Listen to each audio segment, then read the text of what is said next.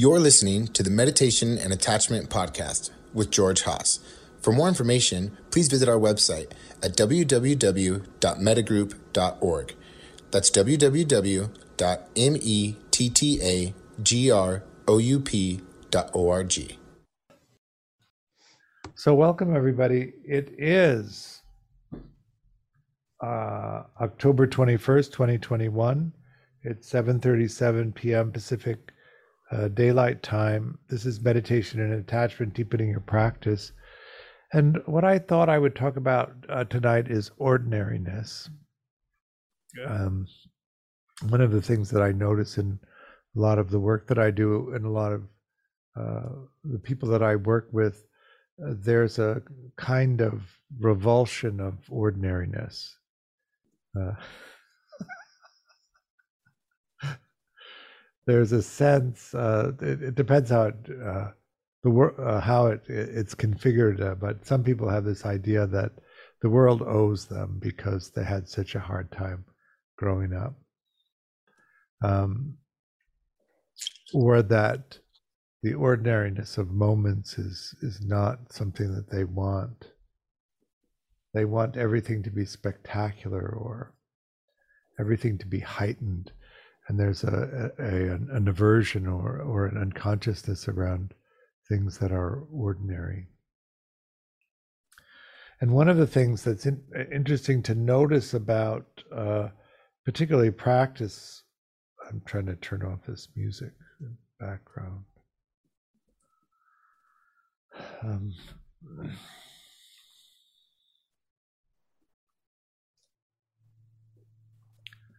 is that with practice, what we're uh, always uh, trying to do is to turn toward the sense of the ordinary and to value it in the same way that we value everything else. So much of life passes in these ordinary moments, and so much, particularly of a householder's life, is so routine. I suppose in a monastic uh, environment, it's even more routine than that. There's an old Zen saying, uh, after the ecstasy, the laundry. All of those uh, chores, all of those things need to be done. And in fact, the more consistent you are in doing them, uh, uh the more stable life tends to get, which leads to actually more energy, more time and energy for practice and for um, uh, the freedom to explore uh, practice deeply. One of the things about relationships, and we do talk quite a bit about attachment here, is that it's the consistent uh, encounters with people that are emotionally regulating that produce that sense of connectedness and settledness that also supports that. And if you remember the um, Dunbar numbers, and his strategy for A, B, C, and D relationships, I, I've added an E, people that you actually aren't in relationship to, or people that you were in relationship to but are no longer in relationship to. Um, the intimacy of an A and B relationship uh, is that you, you you get to know pretty much everything about what they're doing, and they get to know everything about what you're doing um, but have you ever, noticed how long it takes to get anything done? So that you're hearing over and over again these small steps in the in the progress of these things unfolding. So there is that uh, those peak moments when things happen and there's a celebration of that. But all of the the many many steps along the way are pretty ordinary. Uh, the um, and the tenacity that it often takes to get anything to happen. I mean, I got the galleys of my book today, uh, my new book today, and they look awesome. Uh, and it, I have been trying to get somebody to agree to print it all over the world since April. so, you know, uh, getting somebody to it, that's something happening. You know, you may have heard that there's a worldwide shortage of paper you may have heard that there's a worldwide shortage of shipping containers. Uh, that the the whole production line, the whole uh, system is uh, uh, strained and broken and slow, and how these things affect uh, all of these processes. Pushing um, along, rolling with, uh, I like to say, rocking with the punches and rolling with the blows. Christian? I was just curious if if you would approve a F category of people that when you see walking down the street, you hide behind a corner. and why would you hide? Just I wanted to just line out all the all the all the letters up to F.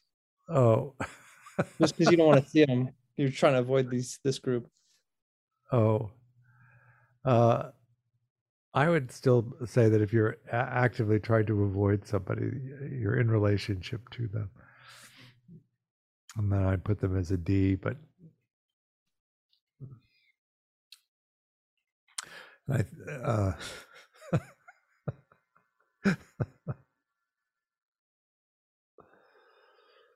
um,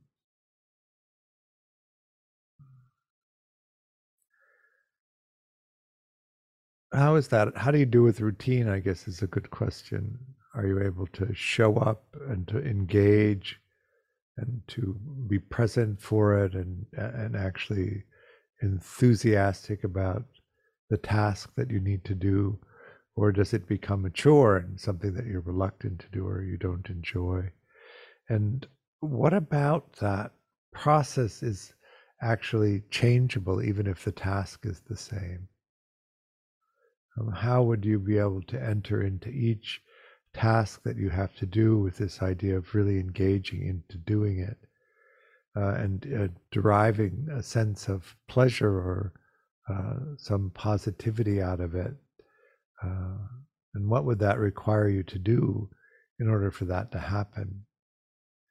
Uh, one of the things that I notice about myself is that I like to do things well and almost any task that I take on, if I have a sense that I've done it well, there's a, a level of satisfaction and it. doesn't really matter what the task is, so that you can orient yourself toward uh, pretty much everything that you do. I have a very uh, routine life, uh, and I tend to do well, I think, with routine. Uh, I get up at uh, seven in the morning and then I'm sitting in my chair ready to meditate at 7:20, five mornings a week, and then uh, I used to get up at 8 a.m. Before I got a dog. Now I still get up at 7 a.m. because the dog apparently is less flexible than I am in terms of the time that they need to be running outside and sniffing everything and then uh, doing the dishes and making food and sitting at the desk. Uh, each of these things requires attention. One of the things that Dan talks about, um, Dan Brown talks about uh, when I first met him, uh, was uh, when I said to him, "What what's the goal for your practice?" He said, "Rainbow body," and uh, uh, I had no idea what rainbow body. It's mostly a Theravada practitioner, and we, we nobody ever mentioned rainbow body, and so I went and looked it up. And rainbow body is this thing that happens to monks uh, after about 13 years of never having a negative thought they they their physical body dissolves into light and they just emanate out into the universe. Um, one of the things about uh, Buddhism and uh, these different ways in which Buddhism is taught, and the the traditional A- Asian version of it versus this this sort of dry Western logical version of it um, is that uh, the idea that if you could restrain your thoughts to only positive thoughts for a period of at least 13 years, that you would dissolve into light seems fairly fantastic from a Western point of view. And in fact, quite impossible. But if you Google rainbow body, what you'll see are pictures of monks who's uh, dissolved into light and what's left after they go. Um, I thought that was fascinating. When I was in Myanmar, uh, the Sayadaw told a story about the power of the uplifting force of metta. If you look at the traditional teachings on um, jhana, one of the descriptions of jhana is this uplifting energy that's transportive. And the Sayadaw told a story of an old woman who was very slow in getting ready to go for a celebration at the Shwedagon Pagoda, which is the big uh, pagoda in downtown Yangon. And so her family members got irritated with her because she was taking too long. And so they told her that she couldn't go, and they all got in a cab to cross Yangon to go to the Shwedagon uh, pagoda. And rather than get angry, she sat down and began to practice metta. And the uplifting force of piti transported her across Yangon. Uh, and so that she was able to arrive at the Shwedagon Pagoda as her family was arriving in the taxi, and she was able to greet them as they got out of the taxi. So this is a woman flying across uh, Yangon on the energy of piti. Um, I normally am, am the, the, sort of the fly in the ointment, but there was a, a, German man who was sitting in front of me, and he raised his hand and he said to the Sayadaw, uh, "Would you mind demonstrating that for us now?"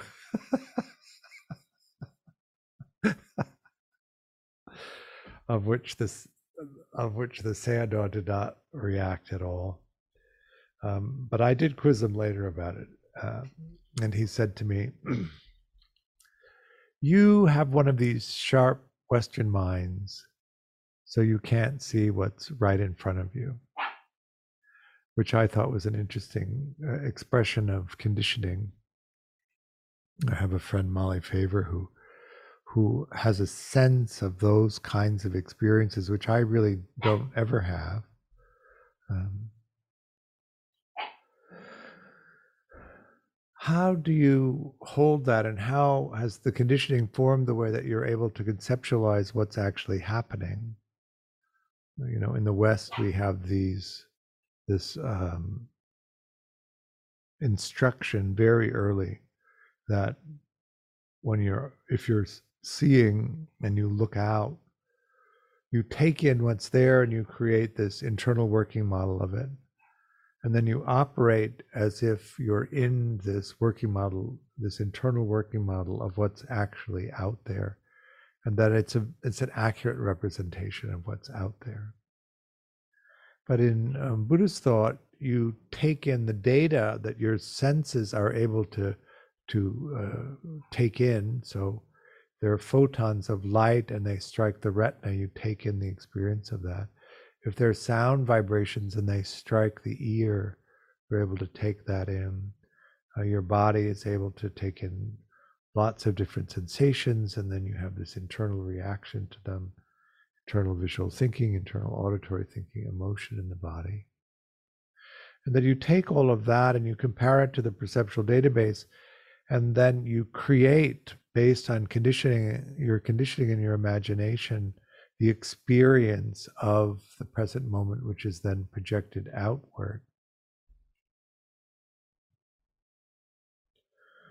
and again i'm trying to talk about ordinariness christian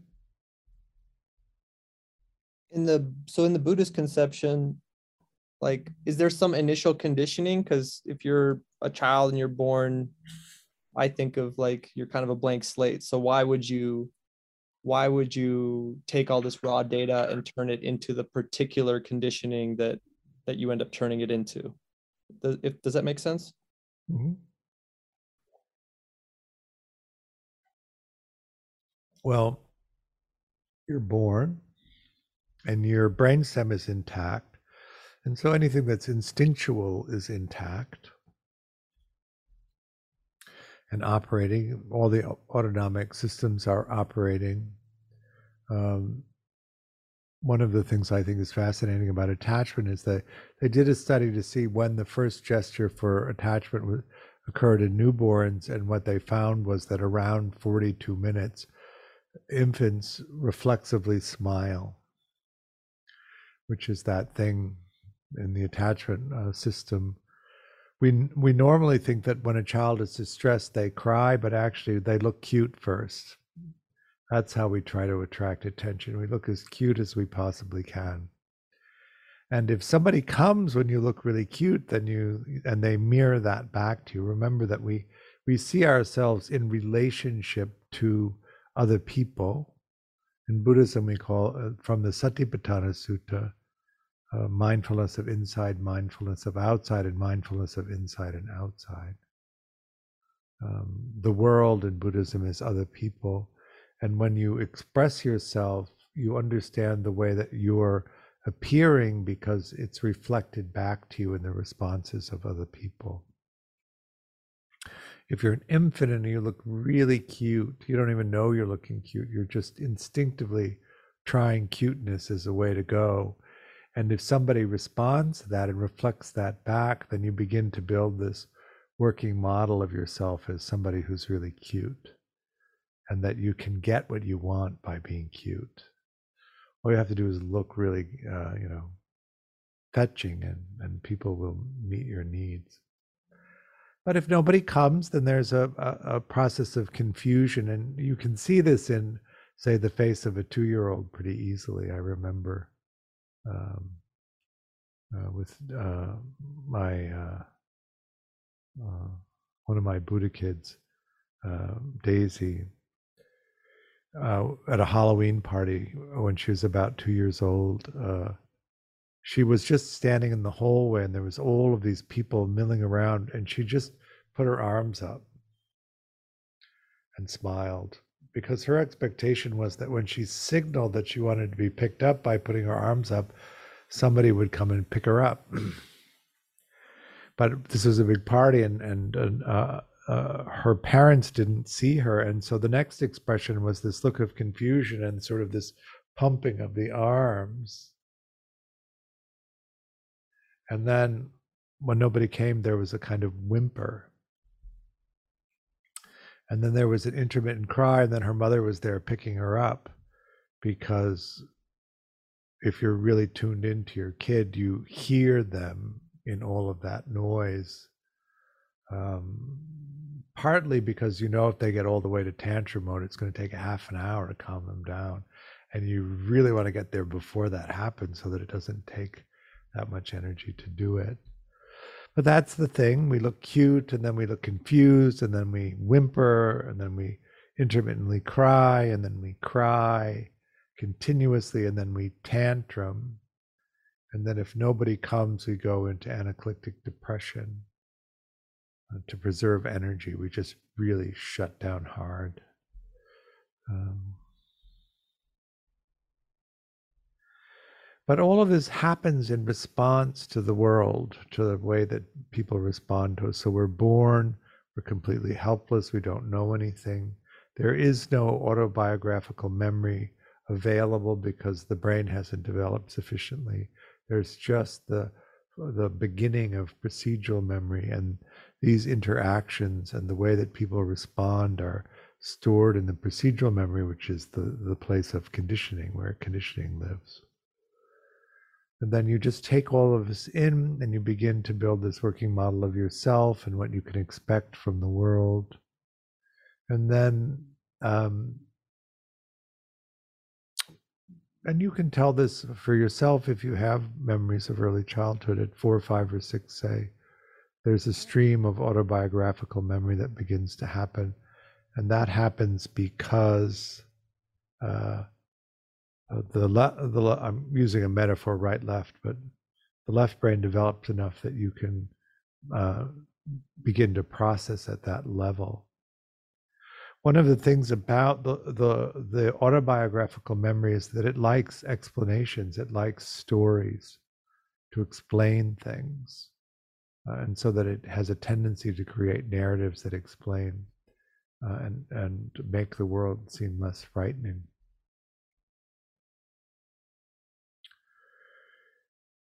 when you were a kid and you were old enough to remember what happened and you were asked to engage in ordinary tasks what was the working model of ordinary tasks that you developed?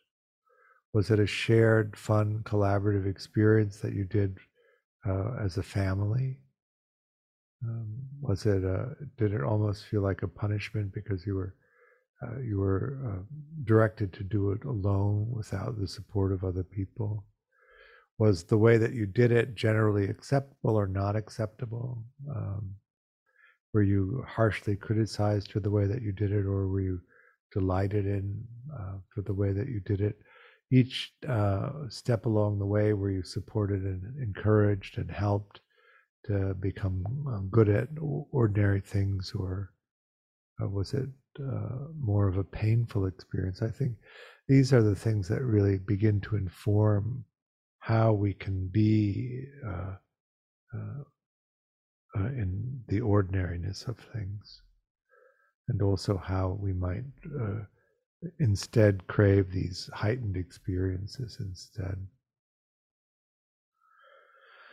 Um, what was the consistency like? Children like sort of limits and consistency, and uh, but at the same time, the freedom to move around in the limits is the in the way that they want to. They have a narrow bandwidth for things. And so what's helpful to them is that that you keep their experience within the narrow range that they can tolerate. We we sometimes call that the window of tolerance emotionally. And that anything that exceeds that range you you have the experience of being supported uh, externally by your caregivers and that they take over handling the things that you can't do but at the same time, as uh, your capacities increase and your abilities increase, they keep expanding the the limits, so that you're you're always being challenged to to learn new things and to to to develop new skills. This is the process of teaching a child to explore.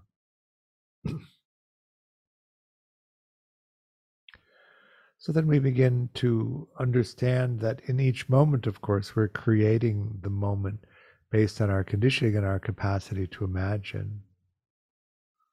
Um, do you have some sense of how uh, the early experiences that you had uh, might have limited your capacity to imagine something? Often, as children, when over and over again we're unable to get the thing that we really would like to have or we, that we need, uh, the mind begins to limit the capacity to imagine those things because it's too painful over and over again to have the experience of not being able to get them.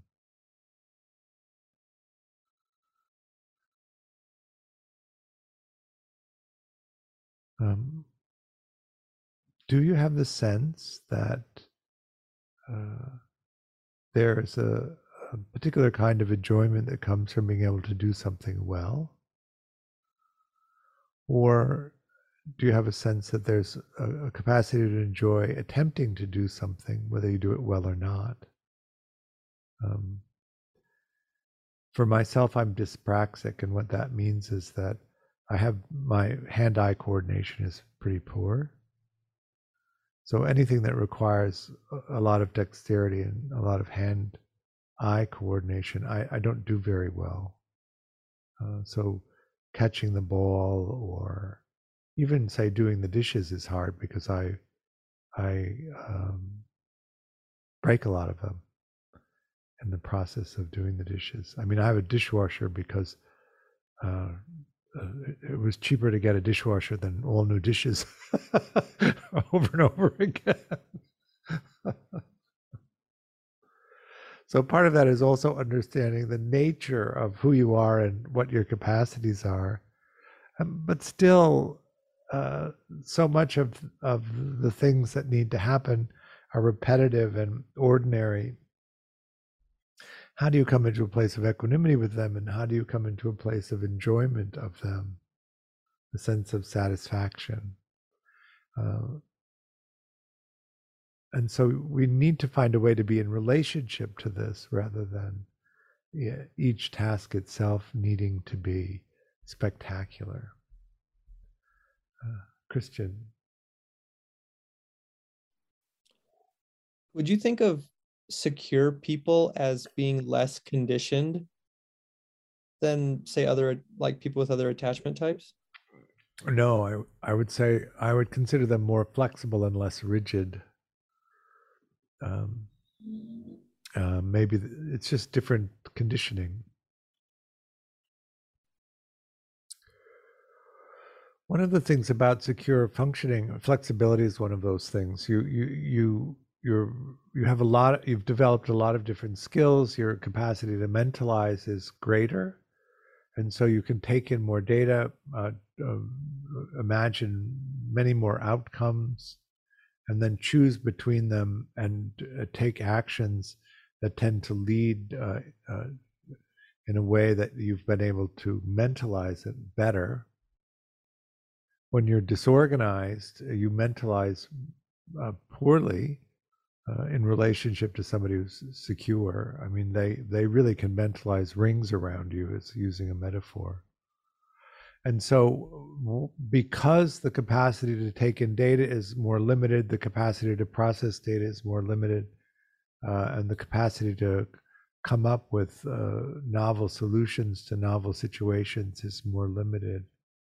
Uh, the, uh, what you begin to notice is a kind of rigidity sets in.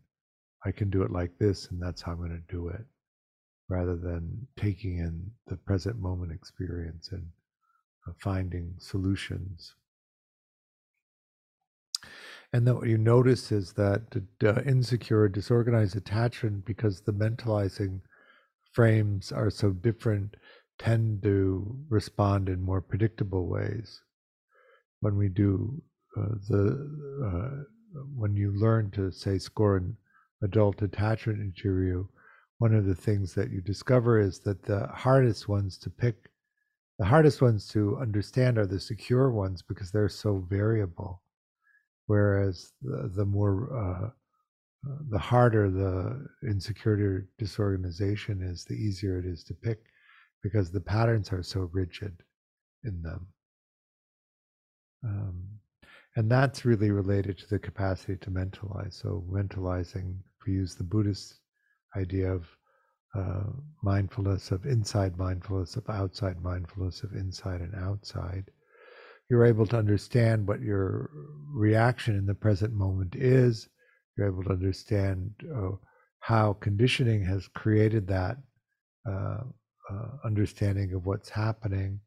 You're free to uh, express that in any way or not express it externally, you're able to track how your expression affects uh, the person that you're expressing it to. You're able to understand how their conditioning affects their interpretation of it.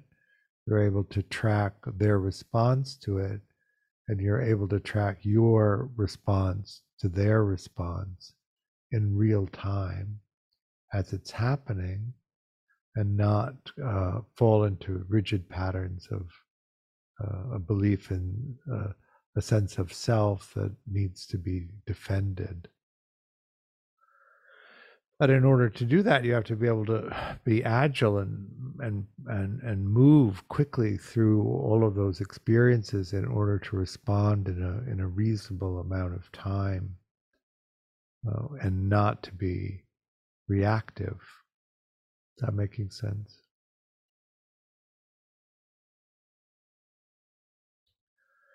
When you formulate the experience of the present moment, how much of your conditioning are you tracking? So uh, each time I say a word, you're pulling out the meaning of the word. If you speak English from the database of English words that you keep, do you remember when you learned the word and how you define the word?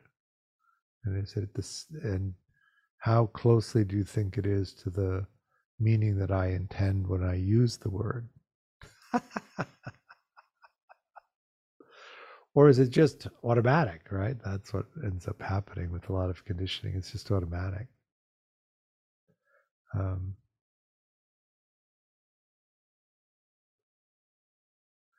so for instance i'm also dyslexic one of the things about dyslexic people is that uh, we're not phonetical we can't sound out words we have to memorize the word itself the way that you say the word. Um, and so, depending on your capacity to mentalize, if you get to a place where the mentalizing is low, you can't pronounce words anymore. It's one of the annoying things I find about the dyslexic experience. Uh, you'll come to a place where a word that you've said uh, 10,000 times is unpronounceable. Um, and uh, uh, it can be quite frustrating. And then you look at the word and you try to sound it out, and you can't even do that. Uh, it's one of the the dilemmas of of that. Because you have to remember how to pronounce all of the words, it can be quite limiting in the way that you're you use words. And when you can't be sure whether you'll remember how to pronounce them or not, it can be quite inhibiting. I remember in my school experience that um, because I would have trouble pronouncing the words, people thought I didn't understand their meaning. Uh, and I was constantly being uh, reprimanded for using words whose meaning I didn't understand because I couldn't pronounce them. It's very different uh, to understand the meaning of a word and not meaning a, a word and whether you're able to pronounce it. Stas? I just uh, comment on that. Like, if I'm playing music and learning a new song or singing, um, I'll have this experience sometimes where I won't consciously know what the lyrics are, but I'll be able to sing it. Right. And then I just have to trust that it's going to come out. it does. Exactly. but then if I start thinking about it, it will stop. Right. Or, well, but it's an yeah. interesting thing because if I'm thinking about it, I really do know it consciously, then I can just do it. But it's right. like there's these parallel tracks, and the the one of them is very interesting in the sense that it's just me watching this experience happen. Yeah. So uh, and that's one of the things I really rely on. I just go for it and see what happens.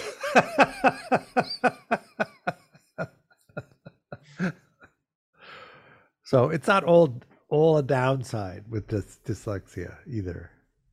There's a. Be, uh, do you understand the difference between an autistic brain and a dyslexic brain? They're like the opposite ends of the bell curve. Uh, you you know you have five layers of the prefrontal cortex, and there there's uh, neuronal tubes that connect the different layers with nerve axons. You familiar with this? Oh, uh, autistic people tend to have a very narrow span of uh, neuronal tube dis- uh, distance so that the axons are very short that connect the tubes. And uh, dyslexic people have the most space between neuronal tubes. So the axons are really long, which means they have a tendency to connect, connect different areas of the brain that in people with a, a, sort of normative range of distance between them don't do. And so, what you notice in the dyslexic people is they connect ideas that aren't obviously connectable. And that's one of the things I really like about it is that you can string along these ideas that other people, um, you almost have to explain the steps of how you got there. And that's been, in, you know, a vitally important part of my work in connecting the different uh, subject matters together in, in, in, the way that I uh, think about them. Um, so you really just take in this idea of who you are and what your capacities or limits are, and um, uh, and then come into this place of uh, a joyfulness in, in in the way that you are. I think that one of the things that happens to a lot of us, particularly uh, in the there's a lot of neglect or a lot of rejection, um, uh, even if there's a lot of uh, involvement, um, the demand of the caregivers that you involve in their mind states is that those uh, qualities of, of yourself are not reflected back in, in a way that's positive. Uh, often it took a long time to adjust to uh, the nature of a dyslexic thought process because it was so uh, devalued in my education, my early education process, and to change that around so that the ordinariness of the, of the way uh, I perceive things uh, takes on a positive quality rather than a limiting quality. Uh, even though there's a lot of things that people who don't have that can do that I, I can't really do. Um, that reflection back from other people that's so vital when you're small and, and helping you create this working model that as you get older then uh, you want to begin to intentionally pick people who are reflecting back to you this delight this sense of enjoyment in the way that you are so that the ordinary experiences of life also can begin to take on that sense that quality of enjoyment and delight rather than um, being a reflection of the earliest conditioning. In the household I grew up in, uh, daily chores were uh, punishments. So that if you did something wrong, you had to wax the furniture. Uh, if you did something wrong, you had to vacuum. Uh, this was not a good thing to do to somebody. Because then when it's time to vacuum your apartment you think oh i'm being punished for something. What did i do wrong? Uh, hilariously. Uh, i'm never wa- i'm never waxing the furniture right? Uh, because i don't know maybe you don't wax your furniture. Uh, uh, so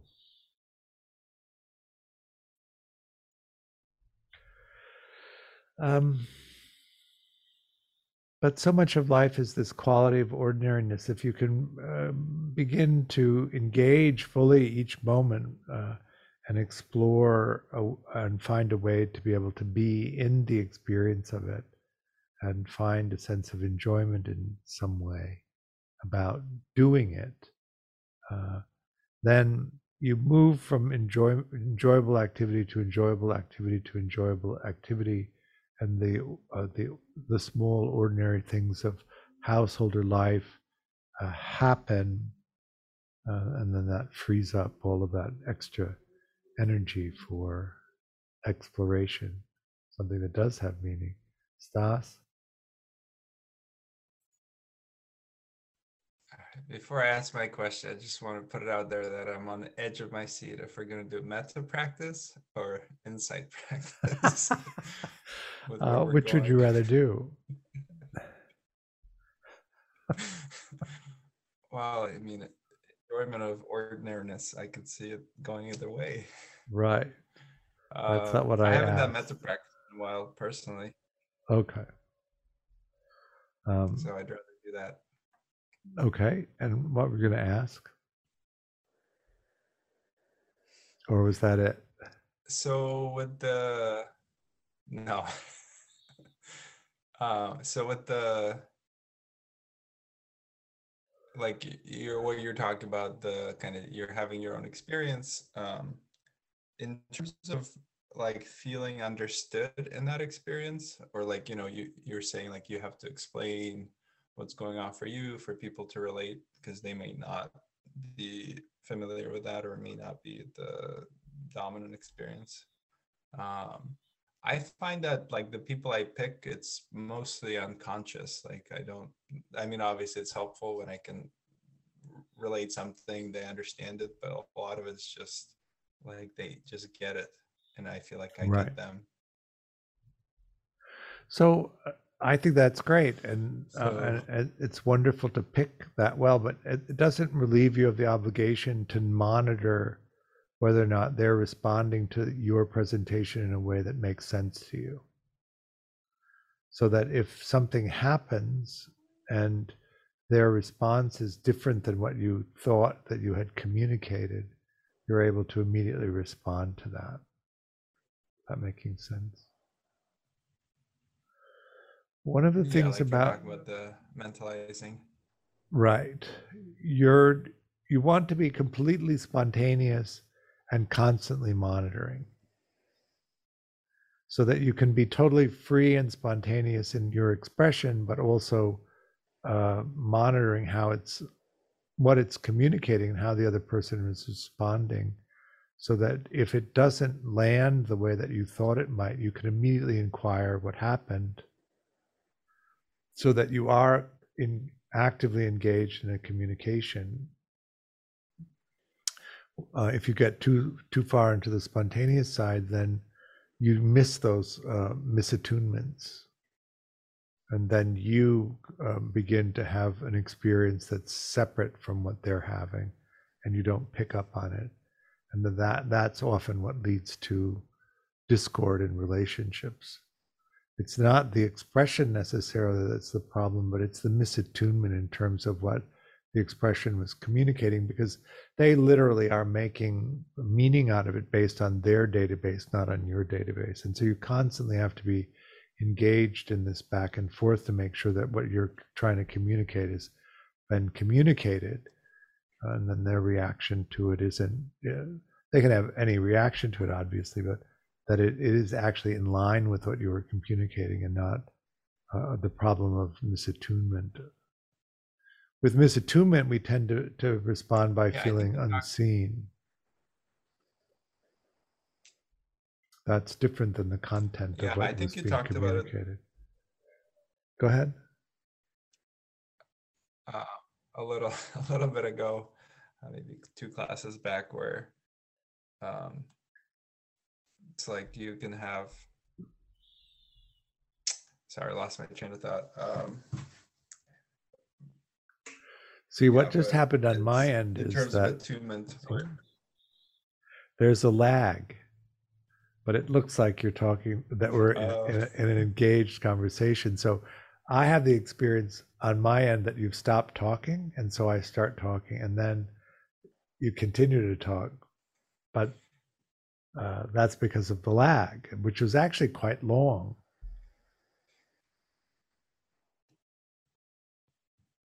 Well, I lost my train of thought. okay. So let's do metta. Any particular version of metta you would like to do?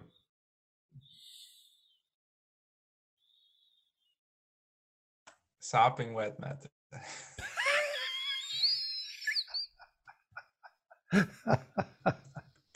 All right. I'll dig up a poem. Uh, not uh, so. Go ahead and take your meditation posture for metta practice, loving kindness practice.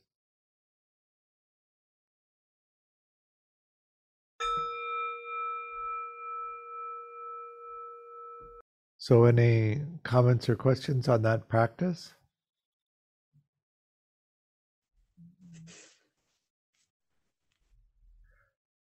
Stas? Yeah, I can go. I. s- Um, you think it's possible to resolve pools with metta practice? Um,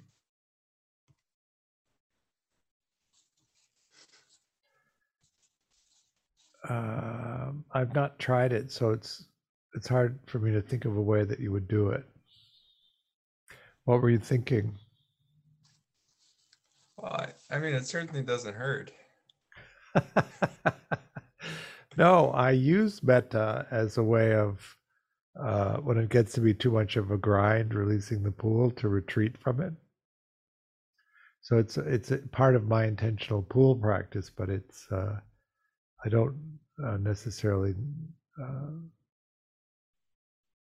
tie it directly to the release. Yeah, yeah, me either. Just wondering. And then, uh, kind of uh, in the same similar vein, do you think uh, over a long enough time, general metta practice can change working model of self and world to beneficial one uh, giving you attachment repair? Um, I don't think so. I think the sense of self arises and then you have a pleasant experience of it. So it undermines the aversion aspect of it. So it undermines the self hatred.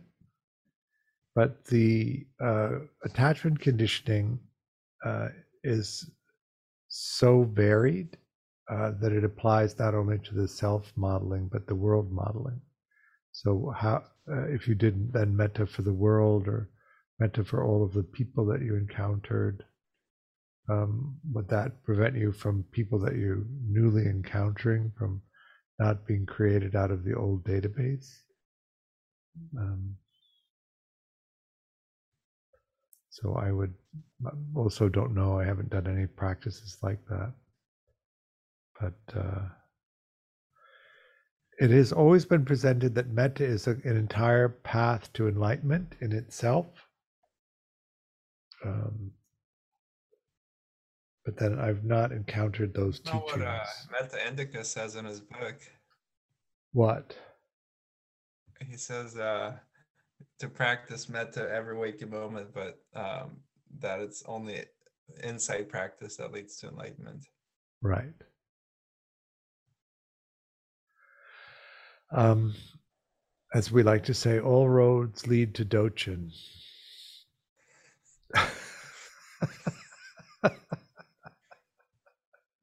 or Zochin, depending on how you pronounce it. Um, I would be interested in that. Um, if there was somebody who was sitting in front of me who'd done it and could explain it to me in a way that I could understand it. So if you encounter someone, let me know. Of course. Christian? Uh, I, I had two questions. I, I was wondering if you associate the word curiosity with equanimity practice as well. Um, I don't. Uh, I haven't uh, until you even thought about it until you mentioned it. Uh,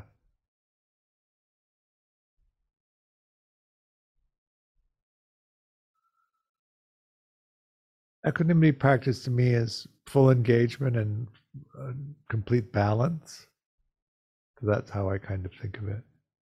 To really be fully present, fully engaged in what's happening, and at the same time, completely in balance.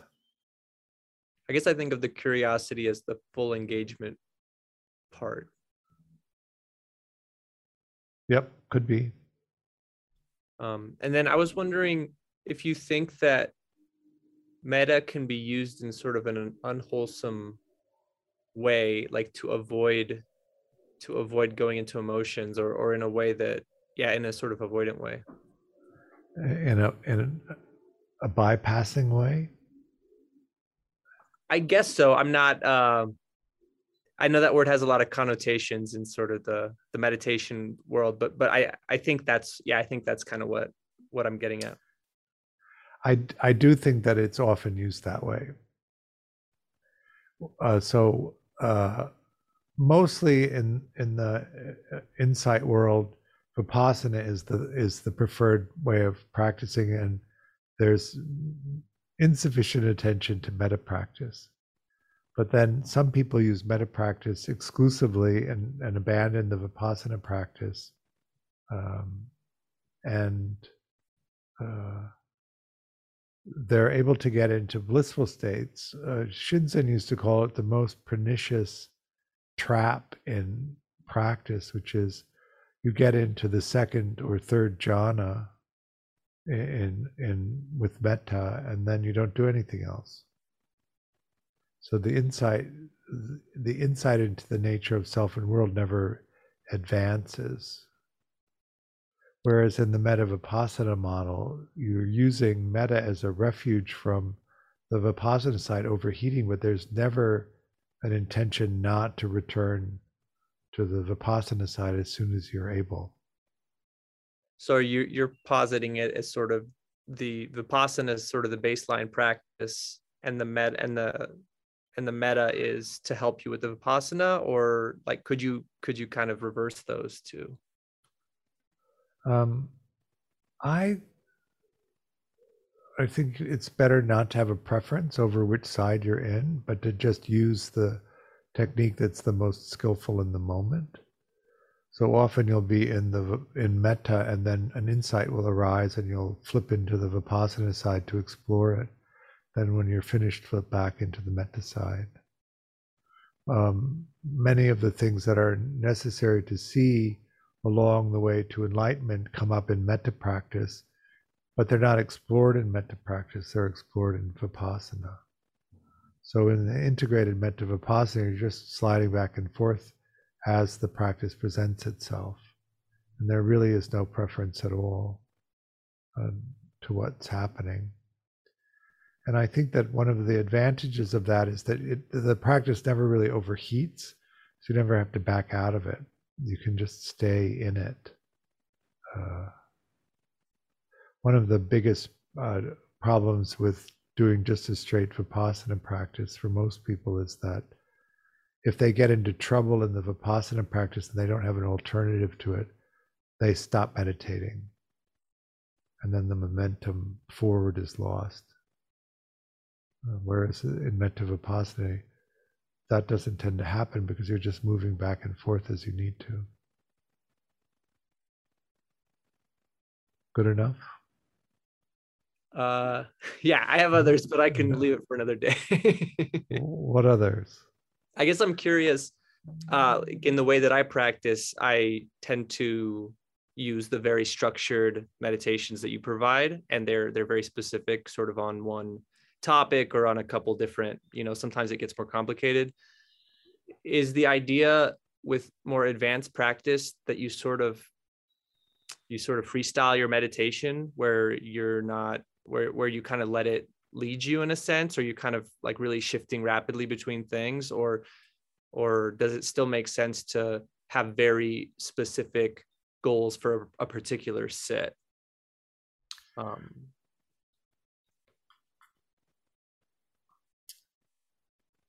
if you have a, a particular insight that you want to explore, it's better to focus on that insight and to explore it with a technique that's likely to produce a result with that particular insight. Um, but if you're not intentionally exploring something uh, and you want to see what what's happening, then you can go into it without that structure. Um, I do. I'm doing mostly six lamps practice uh, for my own these days, and really just sit uh, into the the gaze and hold the view and see what happens. That's the instruction. Um, and that tends to be quite interesting what actually happens there. But then I've I've spent years doing the structured practices that I'm teaching, uh, and that was necessary to uh, move through a lot of the uh, negativity that that act as a, uh, acted as a barrier to being able to do these more advanced practices. So uh, I don't I don't necessarily think it's one or the other. It's a process of seeing what the obstacles are and then using the techniques that are useful to remove them and then as you remove more and more then your your techniques are shifting toward the stuff that's happening now rather than to the stuff that did happen that you've worked through. You know w- one of the things about seeing clearly is that once you see clearly the delusions don't work anymore. And so the mind abandons them um, and then you you get freer and freer until uh, the uh, the um, you're looking for these subtler and subtler levels of experience. So, really, the the understanding is that you're likely to have the insights that arise based on what technique you're doing, uh, and so you do it uh, if you're exploring in a structured way using a map, then you're just moving through the techniques that are associated with the stages of the map uh, to produce those results. Uh, um, but if you're really just wanting to explore your general conditioning, then you do a more general uh, uh, technique that tends to produce uh, the experience of your conditioning. And then once you understand what that is, you can apply more focused techniques to move through it. Is that making sense? Mm-hmm. But now we are out of time. So thank you all for coming. I really appreciate it. We have two spots left in the retreat one for a man and one for a woman. I will let you define that in any way that you want. Um, uh, so uh, if you want to sign up for that uh, or you're on the fence about it, uh, sooner than later would be better because uh, uh, it's likely to fill up soon. Um, we have on Saturday the second of the three-day level one series happening from nine to four. If you want to sign up for that, if you haven't already, that's also on the website. We are starting a level two in January. Take a look at that if you're interested in that. I'm going to do an addiction retreat in January as well, so a Saturday and a Sunday. Um, what else are we doing? We'll do another level one series and also a, a meditation and attachment for relationships in the in this winter, and then um, I think we're going to do a summer retreat. I'm going to go to Egypt for the last two weeks of November, so this class will not meet those dates. I can tell you which they are, just so you're aware of it. So, um, Monday, the oh, sorry, this is Thursday. Thursday, the 18th, and Thursday the 25th I'll I'll be away and then I'll be back on the 2nd. You'll it'll be posted and you'll get reminders of that. Um, I offer the teaching on a dana basis, which means I give the teaching freely, but I do hope that you'll make a donation. There's a link on the website to do that. Any amount is helpful. It helps support me and also the work that Metta Group is doing. Um, Thank you for coming, and I hope to see you soon somewhere along the path. Bye now. Thanks, George. Thanks, George.